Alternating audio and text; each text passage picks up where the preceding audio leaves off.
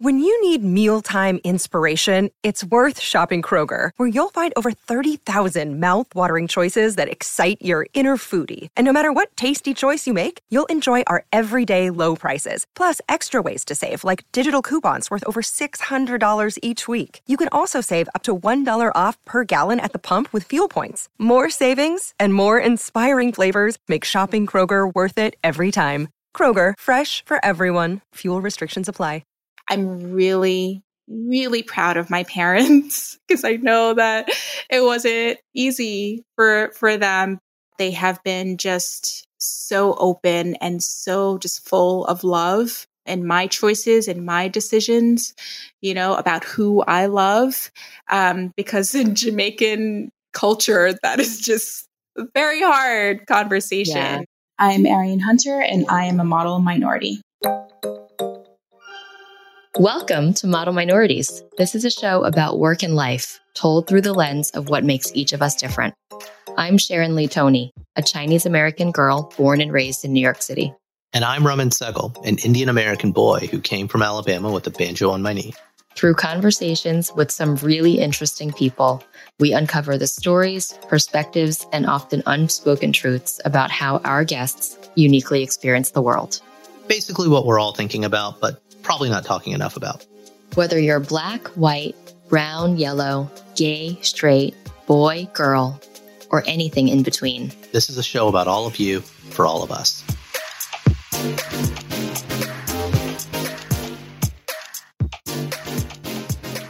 Today we're talking to Arian Hunter, founder of Project She Went for Her Dreams. Yeah, this was just a really fun personal conversation. I've never spoken about someone's mom as much.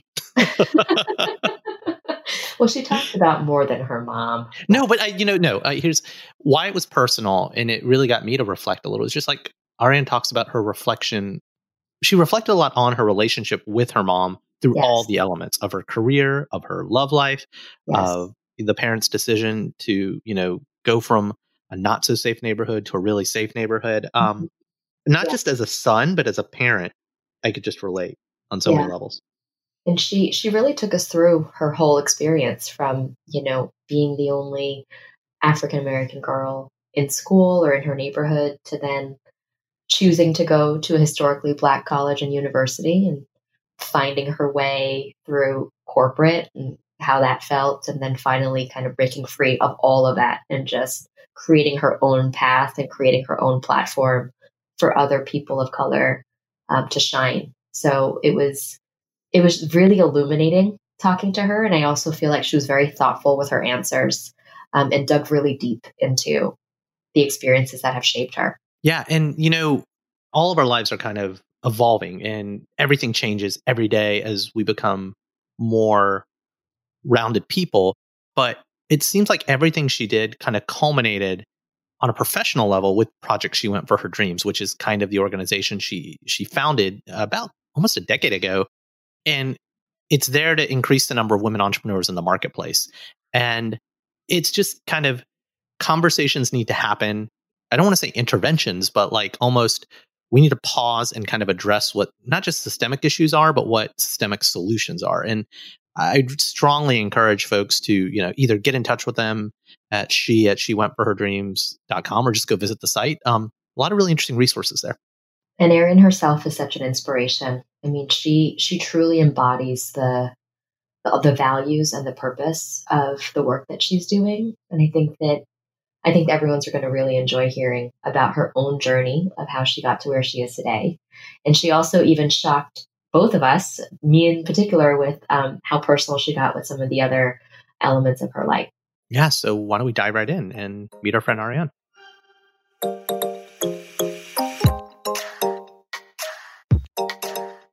So, Ariane, I got to ask a lot of people kind of know what you do professionally, but I want to know about something before that. Can you give me a story from when you were younger, something that might have kind of shaped your point of view on the world? Yeah, absolutely. Um, so I am a native New Yorker. I grew up in the Bronx. I was born there and was there for about 10 years until my family moved us to the suburbs of Long Island.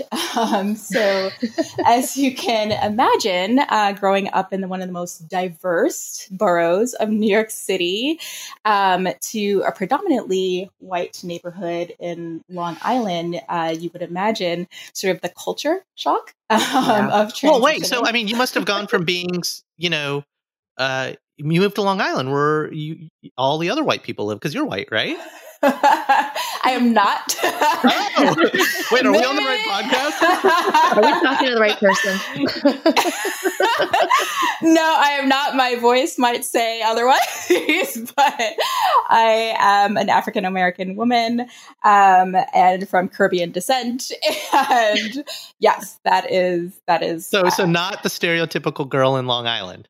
No, no, not at all. And keep in mind, this was in the early 90s. Um, so, yeah, yeah. Very different time. What was that like? So tell, tell us, what was that like going to Long Island? That must have been like culture shock almost. Yeah, yeah, for sure. Culture shock. Um, initially, when I learned that I was going there, it was me and my family, my brother. I have an older sibling. He's five years older than me. And um, we were actually really excited. We had um, family that lived out there. Um, a grandmother had, had moved out there. And um, we were excited actually about the idea of having a backyard, right? Like that was really the selling point for me. It's like, yay, we get to have like green space and, you know, places to, to run around.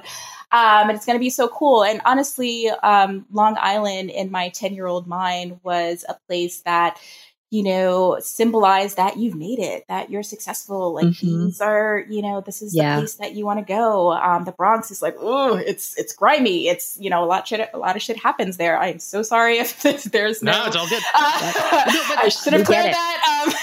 Um, but, uh, I'll say it too. Shit, sorry, mom. uh, okay, I feel better. No, uh, but no. What was? I mean, a lot of our yeah. listeners.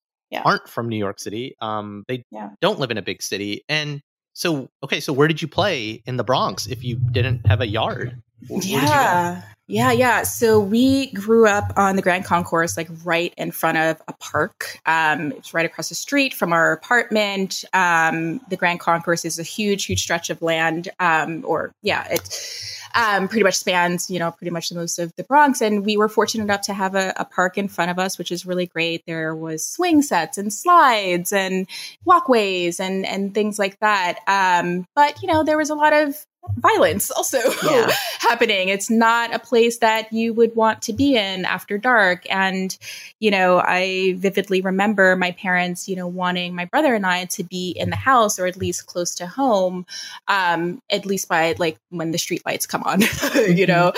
So, so yeah, you know, it, it, although we had access to, to parks and playgrounds, um, it, you know, the safety just, just wasn't there. And I think, you know, looking back in the early nineties, that's you know pretty much what our parents you know wanted for us was for us to feel safe and to be safe um, and moving us to long island was the the safest place that they can think to to um, to bring us right? right? so that definitely factored into the decision so yeah. you you arrive in long island you've you've made it you guys have yeah. your white picket fence and your beautiful backyard and what was it like to be probably one of the few i'm guessing um, yeah. african american families in your mm-hmm. neighborhood. Yeah. Yeah. Um, so yeah, I I remember my first day of school. Um, I remember feeling um, very awkward um, coming mm-hmm. into the classrooms. Um, it's you know it was a very predominantly white uh, setting. All the teachers were were white, middle aged men and women, mostly men. Um, and i remember i don't know if it was the first day of school but it was it was definitely you know in like the first weeks of school um coming in and i um i remember hearing a, a classmate of mine um say to me wow you look weird right wow. and oh i don't how old were you again i i was 10 i was 10 okay. the first year just moved, moved. you just moved okay mm-hmm. okay just moved and um, I remember her saying that comment to me and feeling rather like dumbfounded, not really mm-hmm. understanding what she meant by that.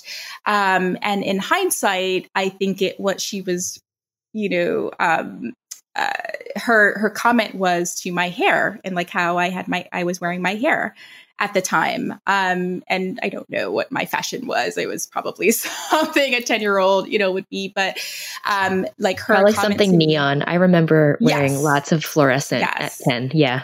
A lot of scrunchies. exactly. Yes. Uh, beads shoulder in the pads, hair. Shoulder, shoulder pads. pads. Yes. Leggings yes. and shoulder pads. Yeah. Yeah. Definitely. Yeah. Yep. I, you know, my, I wore my hair in braids a lot, you mm-hmm. know, mm-hmm. my, my mother was really big on just like having my hair quote unquote tame and calm and, and braided and well kept. And um, I just don't think that they were used to seeing a person like me in the classroom. So her first comment was to me that I looked weird. So imagine, you know, a 10 year old um, being very impressionable and sort of being super self conscious from day one that my looks were something that was, you know, up for sort of um, for judgment. Mm-hmm. Um, so so yeah yeah it was sort of a first impression that i got of the school and i didn't you know it, it took a really long time for me to adjust and to settle in um, because it was the first time in you know my my first decade on the planet that i felt super conscious of my skin color. Yeah. Did you go home and tell your parents about it? Uh, Honestly, I didn't. Okay. Um, I I didn't be. I, I don't know what my reasoning was for that, but um, you know, it was very complicated. yeah, you know, of at course. the time, and um, the adjustment was sort of something that my brother and I had to kind of deal with on our own. Yeah. Yeah, it's funny because when I was growing up, um, for me, it was like the opposite. I grew up mm-hmm. in the suburbs, right? Like yeah. white Alabama. And you know, we had a black neighbor. My yeah. mom's BFF is is actually a black woman. Yeah. But for the most part, I thought thought of myself as a white person because you know we were mm-hmm. kind of upper middle class, mm-hmm. and it mm-hmm. wasn't until around the age of ten. So this is kind of the inflection point around the exact same time. Mm-hmm. Um, I started to realize, oh, I'm different because I just because I thought of myself as effectively a white person, you know, mm-hmm. even though I knew mm-hmm. we went to temple, we ate different weird food at home. Mm-hmm. Um, yeah, it's just so it's so mm-hmm. interesting as your identity forms by what other people tell you, or you start to pay more attention to what other people tell you around yeah. that ten or eleven age. Yeah, yeah, especially yeah. when those other people are the majority. Right? Exactly. You kind of start to form in your mind that what's what's better or what's right or wrong, or yeah, yeah, yeah. Did you did you feel like you had to do anything to fit in then at school or with your friends? Uh, absolutely, absolutely. I tried very hard to fit in. Um, I I'm a I'm a really so I'm I'm a I'm an Aquarius mm-hmm. and um, I I tend to um, take in the energy in the environment and um, I can summarize pretty quickly what I need to do to fit in, to please, mm-hmm. you know, and um, yeah, it it it that sort of became my job, you know, to understand and to study what are the group dynamics here? Who are the cool folks? How can i minimize risk? How can i fit in? What do i need to say? Um yeah because I'm I'm very much a people person. I very much love relationships. I love friendships. I love to socialize. Um, and I wanted to fit in, you know, like any, you know, person at that age, I wanted to fit in. So I was very good at just studying the environment and seeing what I needed to do in order to to to be accepted. And what you know? what were some of those things? Yeah. Um, so it was dressing the part, right? It was uh, straightening my hair. Um, I got relaxers probably at around 13 years mm. old. Um, started to straighten my hair with chemicals to have that bone straight. Yeah, uh, yeah talk us through that because I don't think yeah. a lot of people realize like mm-hmm. how much effort is that? Like, mm-hmm. how long would it take for you to straighten your hair?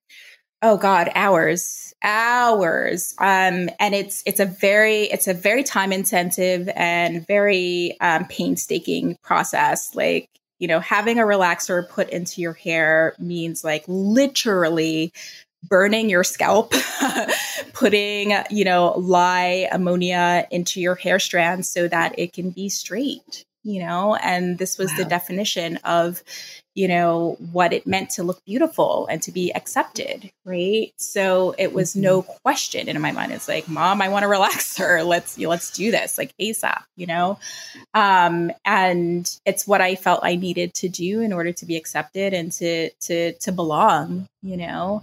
Um, and so so yeah so it was you know straightening my hair it was i think at the time you know wearing the right clothes you sharon you mentioned like the neon colors the yes. scrunchies right mm-hmm. yeah like all of those things um, really mattered you know to me at the time in order to be accepted by by the group um, i remember um, like wanting a pair of black nikes um, that was just like you know all the rage um, in I don't know what that was like maybe or yeah early '90s, and um, my parents not being able to afford it, you know, and having to do without, and what that meant, you know, it, mean, it meant that at school you weren't accepted because you weren't wearing the right clothing, you know, um, and yeah, which it was such a struggle um, because my parents, we, you know, come from very humble means. Um, my grandmother immigrated here from Jamaica, um, my mother after her, and, you know, really, really humble means. And we didn't have yeah. a lot growing up. And um, we shared spaces at home for a really long time. And so, yeah, so it wasn't easy to come by um, these things as a child that you felt you needed in order to to belong.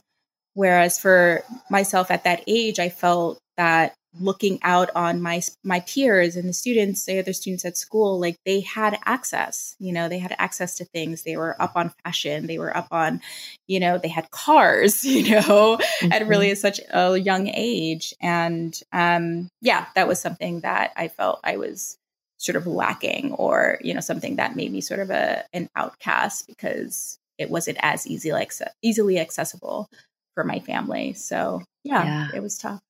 tough. Yeah. And so fast forward because mm-hmm. um, so Raman, I don't even think I've told you this. Arian and I go pretty way back. Mm-hmm. She was at my wedding. Mm-hmm. She oh. was my wedding photographer. She was a wedding guest and also a photographer. um, so we've known each other for at least 10 years or more. And Arian, you wear your hair curly now. So you've definitely come a, a long way and you've kind of come into yourself. Tell us about how you're different today than you were as a child and what transformed that change. Oh God. Wow. Um so I will say this. Um I went from going to a predominantly white elementary, junior high, and high school to an HBCU mm, wow. Oh, hang on. I, I know the I, hang on. I know wow. the acronym because my dad works at one. My dad works yeah. at one. Yeah. But and you can try to guess uh, if I'm from Alabama. But explain to everyone what that is. Yeah. So an HBCU is an historically black college or university. Yeah. You know which one's in Alabama? You didn't go to the one in Alabama. I did not. I actually went to so I went to Lincoln University in Oxford, Pennsylvania. Oh, cool. Yeah. Um, so it's it's interesting. My my my switch there from a predominantly white um, high school and being in the suburbs of Long Island to an HBCU was really transformative because I remember at the time thinking like I want to go to a school where I am surrounded by people who look like me. Like I desperate and even at that age I felt like there, that felt that feeling felt so strong within me yeah. and i don't know where it came from but it's just like i know that i need this right now mm-hmm. um, but interestingly my time at an hbcu um, was great and i did get all of the things that i was looking for but i also felt like an outlier there because you did I how come did because you know i came from an all white high school. I came from a suburb. Um, I was, by that time, I was a long way away from the Bronx. Right. And, um, honestly, I, I didn't feel I was black enough, you know, if, if that is a thing. Right. So yeah. I, I feel like in a lot of, um, you know, spaces in my life, I've always felt like an outlier. Um, and you know coming from an hbcu and entering the workplace and starting my career in corporate you know i was back to sort of being the only other you know um and being used to or yeah just being uh the only black woman um in most workplaces. So so yeah so kind of bringing up you know fast forward and and you know my decision to um, transform, like my hair, you know, go back to being natural and curly, um, came when I t- at a time when I left corporate, and that felt like a strong calling and urge to just discover, self discover, um, yeah. and just you know draw a blank slate and reconnect to the things that were a part of my cultural identity that I had gotten away from, if that makes mm-hmm. sense. Mm-hmm. Yeah, definitely.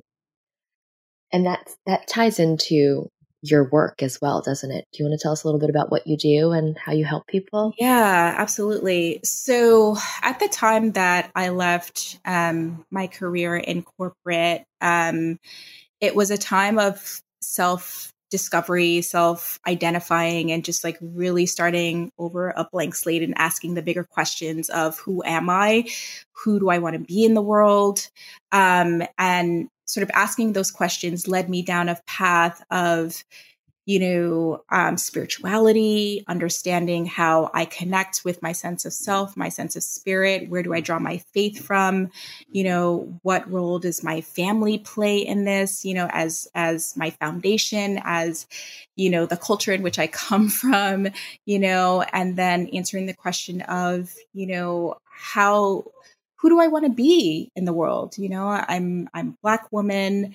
I have varied experiences both in, you know, a white world and in a cultured world, the black African American world and like I know both sides of that landscape, you know, and you know how do i how do i want to use this to inform my my work you know my career as a vehicle for transformation and change?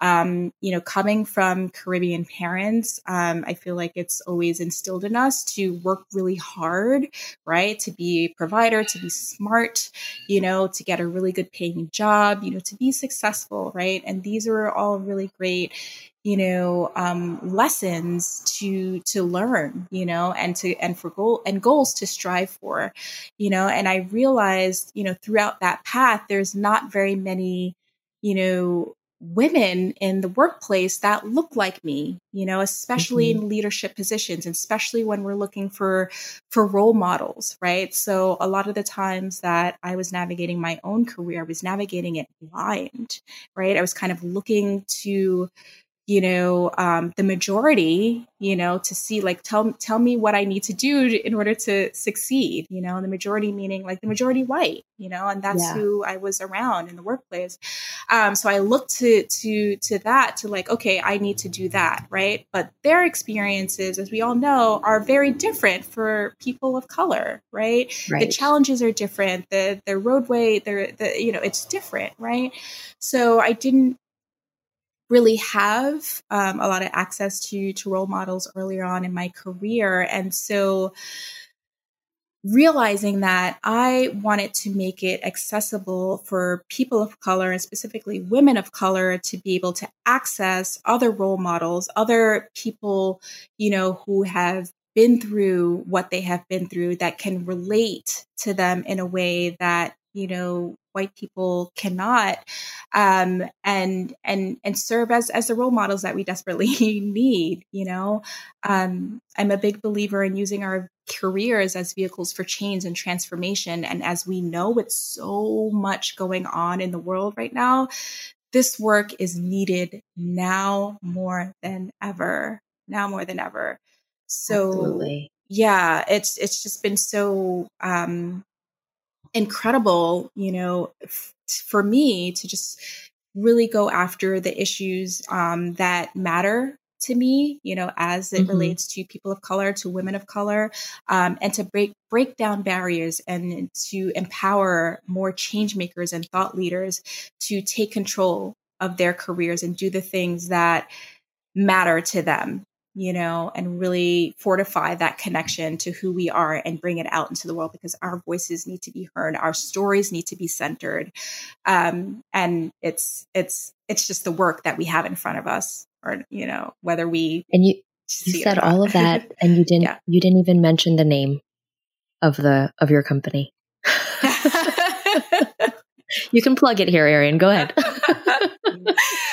Where where would one go? Where would one go to find all of this yeah, transformational? To, to yeah, exactly. Oh my where, god, where you guys are so funny. So amazing. um, yes, you know what? I, yes. So my company is Project She Went for Her Dreams, and you know the She stands for us, right? It's not just a men versus woman thing. It's really about doing the work that we feel called and aligned to do. Um, it's not a woman's challenge. It's not a man's challenge. It's a humanities challenge, you know, and it's really stepping into this transformative work.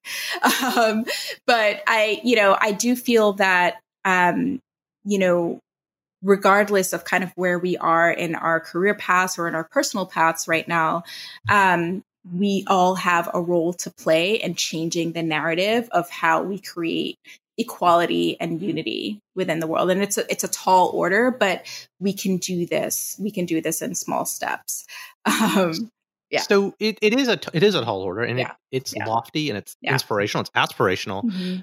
I, it, kind of a two part question. Did you know when did you know you had to do this? And I, I mean, were you an eight or a 10 year old what, what, did you want to be when you grew up? Because i don't think it was this. That is such a great question. Um, so no i did not know i wanted to do this. Um, so i remember first thinking that i wanted to be a veterinarian when i grew up um, and that because i loved animals. I loved animals. I still do. Um, but as I got older, I realized that you know animals die sometimes. That's just course that people, people, people, so sad. people die too. Oh yeah, people.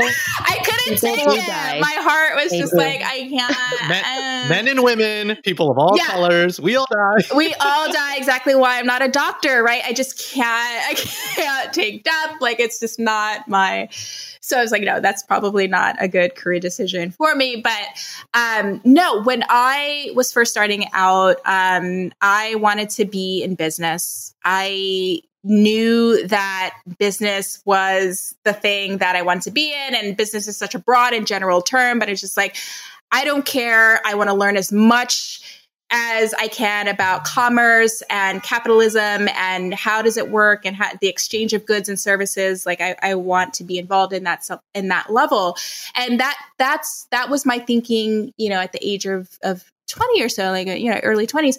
Um, and I was just so fascinated with business. But as I grew older and as I matured, I realized that business can be a, vi- a vehicle for good. Um, mm-hmm. And it's, it's really like we have total autonomy about the careers that we choose and the decisions that we make, you know, um, no matter what your career is, what your career path is. Um, and I know that there's a lot of pressure put on, you know, status and the role and the salary that you make and, and all of those things that symbolize sort of a checkbox of success.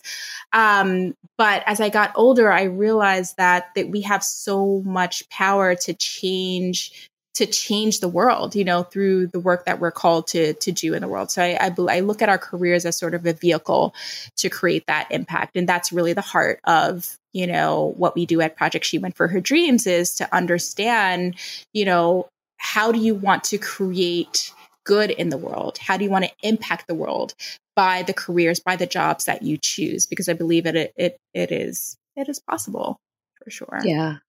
Yeah. When you first decided to to go off the, the beaten path and quit your job in corporate and start your own transformational empire that you now have.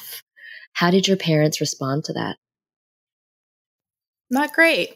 That was yeah. a really tough conversation. Um, that question brought me back. Go on. that that question brought me back to legit the moment I had uh, talking with my with my mother. She's gonna hear this. Um, so talking with my mother in the parking lot of um, one of my last jobs in corporate, and telling her like yeah mom i i kind of want to leave corporate. I kind of want to build my own business. I want to do my own thing and here's why and this is what i want to do. I really want to be a coach. I want to help people. Um you know again my mother's from jamaica. She's a caribbean woman. She's mm-hmm. just like very you know hardcore when it comes to like let's let's get it done. Let's be successful. Um so that conversation was a little bit hard you know to to navigate and and to you know to be truthful like i didn't even know at the time. I just knew that i wanted to start my own company but i i had no idea. I studied business but it was very different from actually running yeah. your own business. So oh like, tell me about it girl. i am living it. know. i know. Yeah it's just like, like they did not teach wrong. me this in school. No, uh-uh. at all, at all. Right. So right. it's like we know we want we know we want to do this thing, but it's it's just very different from being in the classroom. So I yes, I remember vividly just like having a really hard, difficult conversation and um, being sort of honest with where I was at the time, um, what I wanted, and trying to explain that to her. And mm-hmm. to be mm-hmm. honest, like that conversation did not go well, you know. Um, right. I don't think that we came to any sort of resolution around that. Um, and honestly, it, it, since then, it's taken years to really, you know, we've come, my mother and I have come back to that conversation numerous times.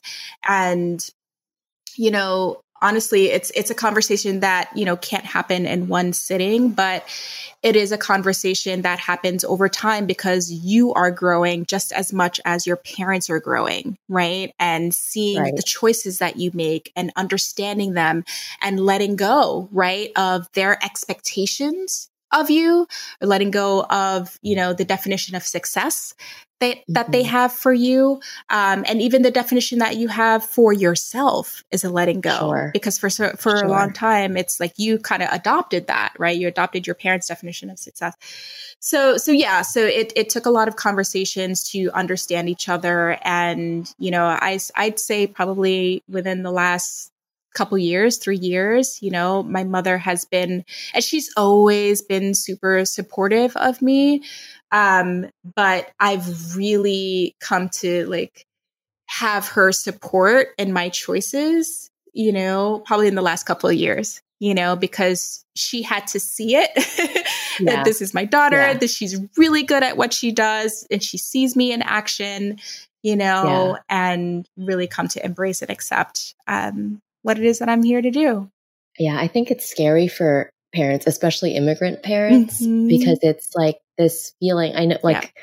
you know, when I branched off and started my business too, mm-hmm. my parent and my parents are themselves they're entrepreneurs. So mm-hmm. this is the irony of it. Like they've yeah. they've lived it, right? Yeah, they've built their own businesses, but there is something about the dream, the American dream of getting your kids into a good school so that they can it's a have formula. it's a formula. Right it's a formula. You can they can have a good job. Right, that nine to five is going to provide a yep. paycheck on the 15th and the 30th yeah. and a 401k and right. health insurance like all of those things. And then to have that person come back to you and be like guess what? Gonna leave all that behind and and try to make my own money. And it's like what are you doing? Um and it's I've lived it too. And my parents kind of, you know, they were, they were more supportive than I thought. Like they've never not been supportive of it because mm-hmm. I think like obviously like they've, because they've built their own business, but mm-hmm. they didn't believe that I was successful until mm-hmm. they started to see that like I wasn't going to them to ask them for rent money, you know, like mm-hmm. that I was able to afford vacations. Like yeah. they kind of took, they took the financial cues. Yeah. Yeah. Yeah. as a way to finally be like, okay, we can relax because right, right clearly if she's on a plane going somewhere amazing with a beach right. then she's making enough money to be able to afford that. So right, right. it's yeah. it's your parents so understand do your parents actually understand what you do now like never mind accepting do they actually understand oh they do they do oh that's good yes yes and I, I don't think that would have come until they actually saw me in action you know, yeah. and I was right. able to have that happen at a talk that I did uh, about a year or two ago. Um, and just like, yeah, and just gradually by then, just seeing me in action, just seeing how I work, it's just like, yeah, she really knows what she's doing. And I see her passion and conviction around it. So it's like you finally get their their blessing. yeah. So you talk about yourself as a black woman, but you've talked about your Jamaican mom. What's the how how do you view that? Like what what is your heritage? What is your connection to that culture of the Caribbean culture or or is it that that's the that's the thing of my parents?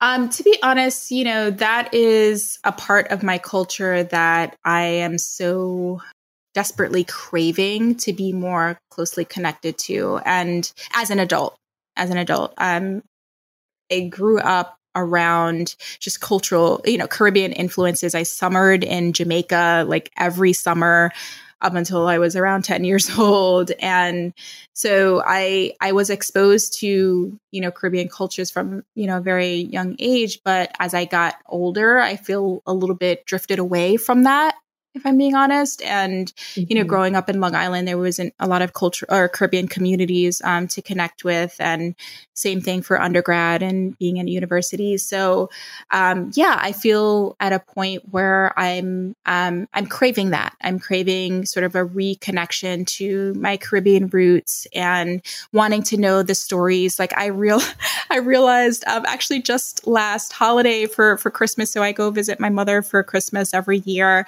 And and we had such a lovely conversation around just like what it was like growing up in Jamaica and asking my mother those those questions that, you know, like what was it like for you? Like what, you know, was school like, you know? And I learned that my great grandmother um, was actually an entrepreneur. she was an entrepreneur and would sell coffee and cocoa beans in, you know, her yard growing up in Jamaica or, you know, as a, as a woman in Jamaica. Um, and this was her business. And she would have contracts with local businesses, you know, in the community. And this is how she made her living. And I learned for the first time that my mother never really knew her grandmother to work like a traditional job. She was just always hmm. an entrepreneur. She was just always like making her own way. So that was really validating to hear. It's like, okay, that's really great to know uh, that, that this is somewhere in my lineage that I can talk about or connect with um, because I do come from, you know, um, that history, that lineage of women makers and creators and business women um, so it, it it makes it makes a lot of sense. So I feel that I'm I'm I'm really craving, you know, more information, more knowledge to understand, you know, myself a little bit more, to make those connections to my Caribbean roots, um, and just yeah, just to be able to know that history a little more. Have you returned to Jamaica a lot in your adult life? You mentioned you summered. I like how you how you use that word. yeah, that, that's that's the Long Island talking. That's, that's, that's you're such a Long it Island girl. every now and then, yes. Uh, Let, us talk about that minority experience. yes, no. So the the last time I've been to Jamaica, let's see, it's been quite some time. I'd say probably around five years now. It's been five years since I've I've actually been there. Um, I do have family there. Um, I have an uncle, I have cousins um, who live there that I'm in touch with and, you know, stay connected with them. But I personally have not been there in a really long time. And I really hope to change that um, when this all clears up and we can travel again and be in the yes. world. But yes, yes, definitely. I want to, to do that. So I got, I got to also ask this question. Um, and it, it is kind of related to the parent thing. Um, I I don't know your like uh relationship situation, but has was there an expectation from your parents that oh, you're going to meet a nice Caribbean boy, you know, like kind of like my parents were like the Indian girl thing that didn't happen. Or I'm guessing Sharon, there's a Chinese boy expectation. Yeah, right. Yep. Chinese boy didn't happen for me. Yeah. How'd that work out for us, right? No, anyway. I know. That's that's really good. Um, so I'm laughing a little bit because yes, though, that definitely did not work out. My my parents, let, let's just say this. I've never really felt that pressure to to to marry to be you know with a caribbean boy or to like you know um to have sort of that that lifestyle. I feel really fortunate in that um but i'm laughing because you know the universe had very different plans for me um, in terms of you know who I would find love with and be in relationship with. So I'm actually in relationship with another woman, um, and it's it's not you know something that I you know come from or have had mm-hmm. you know experience with. Um, but i just happened to fall in love with a beautiful woman who is now my partner. And um, that arian hunter this is the first time i'm hearing this. i know. it's so funny. I'm like laughing as i say on the podcast. Oh my gosh. I'm snorting a little bit. That's so funny. Uh, yes i'm realizing I'm that's so, no, I'm hang on, hang on. Let, me, let me ask the question a different way. Oh my let god let me ask the question a different way. Does wow. your mom want her to be a Caribbean girl? Not that I know of. No. Um, I'm kidding. I'm kidding.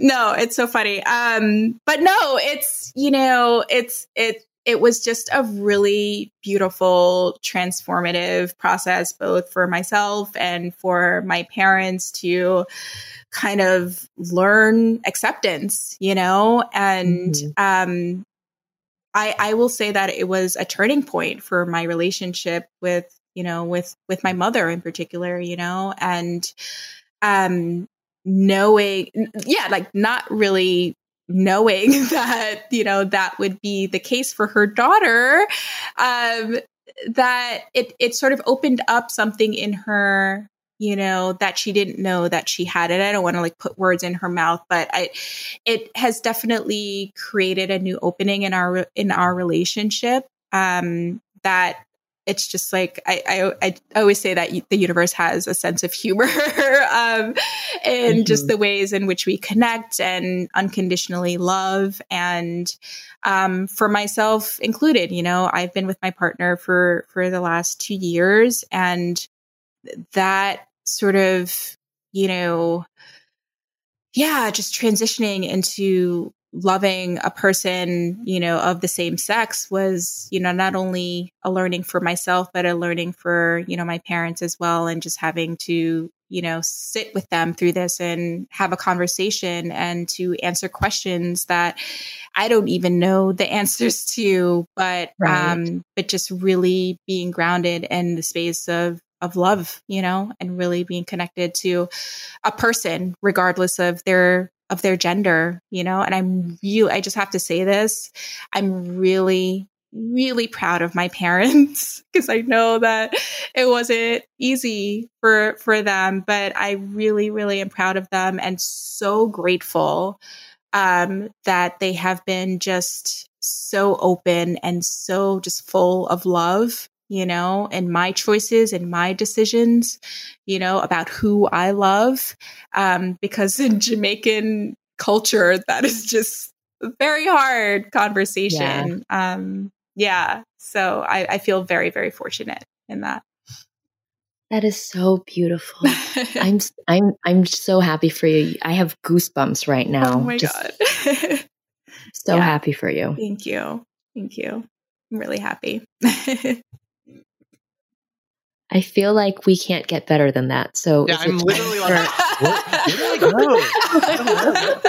Sharon, uh, That's like part think, two. I know, right? Exactly. Sharon, what do you think? Speed round? I think it's time for speed round. Are you ready for speed round, Arian? Okay. Yes.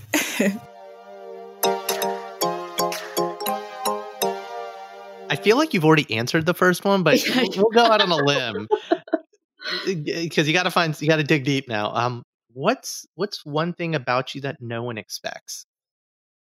Honestly, I I feel that no one expects that I'm from the Bronx. Um, I feel that how I present and how I talk and who I am, oh, and because you summer, you summer in the Caribbean. I summered yeah. in the Caribbean. I super fancy. Um, I'm from the Bronx and I summered in the Caribbean. Um, but yeah, no, that's that's usually I get the sort of shocked response of like, "You're from the Bronx," or "Oh, that's not what I expected." Um, when where do pe- the people think you're from? Where do people think you're from? Ah, the Midwest, um, somewhere. Yeah. yeah, definitely the, the Bronx is the last place on their mind. You have that. You have that nondescript. Um, accent. So. You have like the no accent accent. Yeah. You know? Yeah. So. I think so. What's a book or a movie or a television show with characters that you can relate to? Oh, God. Okay. I wish we had so much more time. I could go on and on about the TV show Pose. Um, so I don't know if you know of it, but Pose is uh, the show about the, um, you know, homo homosexuality in the eighties and mm-hmm. the ballroom culture and the inequalities and challenges that um, you know gay men and women have faced in the 80s um, the aids epidemic and there's one character on there played by billy porter whom i seriously love and have, and i'm like bowing to him right now um, he has been um, such an inspiration just as an actor and as a, a character on the show. Um, he's just so strong and resilient and is really the voice of freedom and power for uh, for the community. You know, especially in that time. So I, I really I relate to him. That's great. What is um your favorite mom dish? Um, oxtail. nice. Oh yeah, yeah. Jamaican. Oh God, I can eat that. the gravy. The it, yes. yeah, it's just she cooks it for me every time I go to visit her. Oh, so lucky. What's your least favorite food? Least favorite. Um, I want to say gnocchi. Gnocchi. Mm-hmm. I, I've tried it and I tried to love it, but it's just not a dish that I'm a fan of. I don't know what it is. Um, I've consider myself a pretty open person, but it's something about the the texture and the flavor that yeah. I'm just not feeling. So I'm going to say gnocchi. Too doughy. Is that what it is? yeah, I think so. Yeah. Yeah. so, who's someone out there that you would want to interview on a podcast? So, uh, so I just finished reading a book by Mikki Kendall called uh, Hood Feminism, and she is someone that I would love to just be in conversation with. Um, her book really is about um, the voices of survivors that the feminist movement has forgotten or has fallen behind. Um, and she talks about those who are facing challenges in low income communities um, that we we just don't think about when it comes to conversations around women's empowerment and feminism. And has really opened my eyes to to my own work um, and the stories that I want to center. Because if we're not talking about feminism and women's empowerment on the in the context of all women and being inclusive and diverse in that in that conversation we are not we're we're, we're not moving the cause forward. Um, so she's very insightful in this conversation and that was that's that's someone i think of that i would love to to interview talk more with. That's great. Yeah. Great.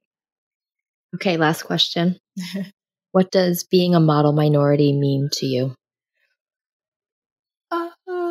such a good question. Um, so, being a model minority means to me, um, it means to embrace all of your qualities, all of your characteristics, your stories, um, the pieces that humanize you, um, the pieces that make you different and unique, um, and adding that story to the conversation because it matters it absolutely matters. I think I think there is space for all of us. I think there is space for our stories to be told and for each other to gain from those stories. Um, and that is up to us as model minorities to tell those stories unapologetically and courageously so that we can be inclusive and move the needle towards greater inclusion. Uh, Arian, I'm just uh, my jaw is dropped in so many good ways in this conversation. So, um, you've completely you've completely blown our minds, oh and I've known you. Like that's I've known you for so long, and you still blew my mind today. Oh, so. you guys are amazing! This was so so good, so fun.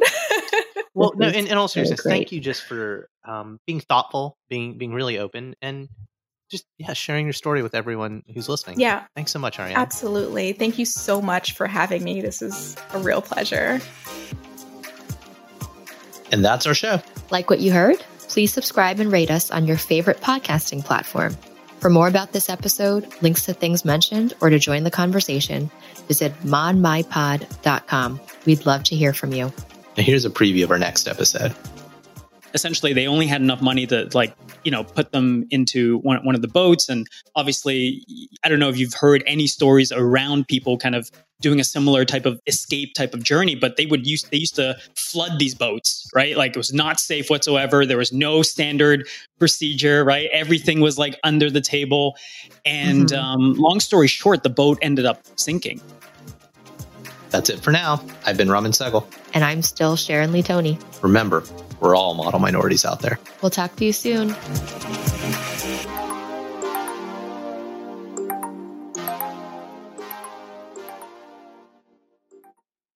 Hello, it is Ryan, and I was on a flight the other day playing one of my favorite social spin slot games on chumbacasino.com. I looked over the person sitting next to me, and you know what they were doing? They were also playing Chumba Casino. Coincidence? I think not. Everybody's loving having fun with it. Chumba Casino is home to hundreds of casino style games that you can play for free anytime, anywhere, even at 30,000 feet. So sign up now at chumbacasino.com to claim your free welcome bonus. That's chumbacasino.com and live the Chumba life. No purchase necessary. VGW, void, prohibited by law. See terms and conditions 18 plus.